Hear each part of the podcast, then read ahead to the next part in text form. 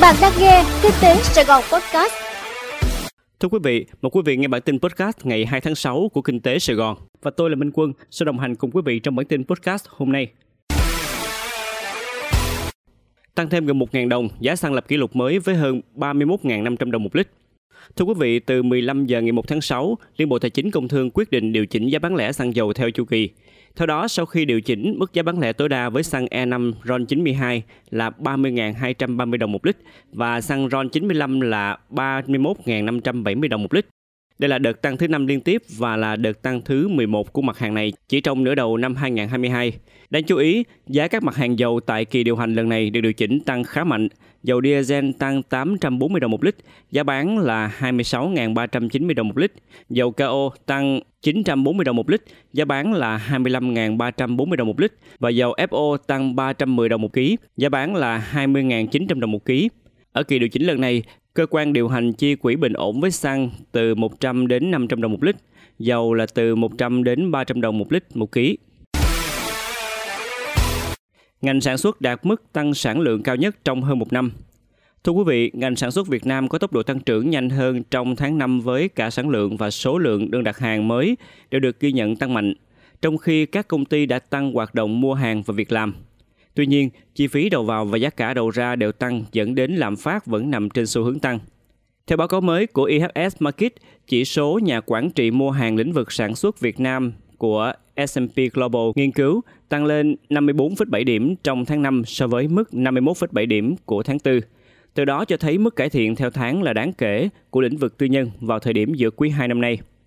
Khảo sát của S&P Global cho thấy các điều kiện kinh doanh ở Việt Nam đã cải thiện thành mức tốt nhất trong hơn một năm. Sản lượng ngành sản xuất tiếp tục phục hồi, từ tình trạng suy giảm do đại dịch được ghi nhận hồi tháng 3 khi tăng 2 tháng liên tiếp. Hơn nữa, tốc độ tăng trưởng là mạnh và nhanh nhất kể từ tháng 4 năm ngoái. Các công ty cho rằng nguyên nhân tăng sản lượng là do số lượng đơn đặt hàng mới tăng, và đây là chỉ số tăng với tốc độ đáng kể trong tháng 5 khi nhu cầu khách hàng cải thiện. Tín dụng thành phố Hồ Chí Minh tăng mạnh trong 5 tháng đầu năm. Thưa quý vị, số liệu thống kê cho thấy tín dụng thành phố Hồ Chí Minh đang có mức tăng trưởng cao so với cùng kỳ. Cụ thể, trong 5 tháng đầu năm, tín dụng trên địa bàn thành phố Hồ Chí Minh ước đạt khoảng 3 triệu 074 ngàn tỷ đồng, tăng 8,4% so với cuối năm 2021. Tốc độ tăng trưởng này cao hơn nhiều so với 3 năm gần nhất. Cụ thể, cùng kỳ năm ngoái, tốc độ tăng là 4,76%, còn cùng kỳ năm 2020 là 1,75% và năm 2019 là 6,47%. Theo Ngân hàng Nhà nước chi nhánh thành phố Hồ Chí Minh, sự phục hồi của nền kinh tế, hoạt động sản xuất kinh doanh trở lại bình thường và các chỉ báo vĩ mô ổn định là động lực quan trọng giúp thành phố Hồ Chí Minh ghi nhận mức tăng trưởng tín dụng cao so với cùng kỳ. Hiện nay, thành phố Hồ Chí Minh cũng đang triển khai các chương trình hỗ trợ tín dụng, chẳng hạn như cho vay ngắn hạn bằng tiền đồng với năm nhóm ngành ưu tiên là xuất khẩu, nông nghiệp, doanh nghiệp nhỏ và vừa, công nghệ hỗ trợ và doanh nghiệp ứng dụng công nghệ cao. Ngoài ra còn có các chương trình cho vay bình ổn thị trường, cho vay kích cầu đầu tư, Riêng chương trình cho vay khu công nghiệp, khu chế xuất tiếp tục duy trì tốc độ tăng cao đến 27,1% so với cuối năm. Không chỉ có địa bàn thành phố Hồ Chí Minh mà tín dụng cả nước cũng tăng tốc mạnh. Theo số liệu từ Ngân hàng Nhà nước, tính đến ngày 25 tháng 5, tín dụng hệ thống tăng 7,75% so với cuối năm 2021. Theo công ty chứng khoán SSI, mức tăng trưởng này tương đương tăng 16,5% so với cùng kỳ và tăng gần gấp đôi so với cùng kỳ năm ngoái. Khảo sát Visa, 32% người Việt ngưng sử dụng thanh toán tiền mặt sau dịch. Thưa quý vị, nghiên cứu mới nhất về thái độ thanh toán của người tiêu dùng của Visa công bố vào ngày 1 tháng 6 cho thấy Việt Nam đang trải qua giai đoạn tăng trưởng vượt bậc của các hình thức thanh toán kỹ thuật số. Nghiên cứu cho thấy sự thay đổi rõ rệt trong thói quen thanh toán.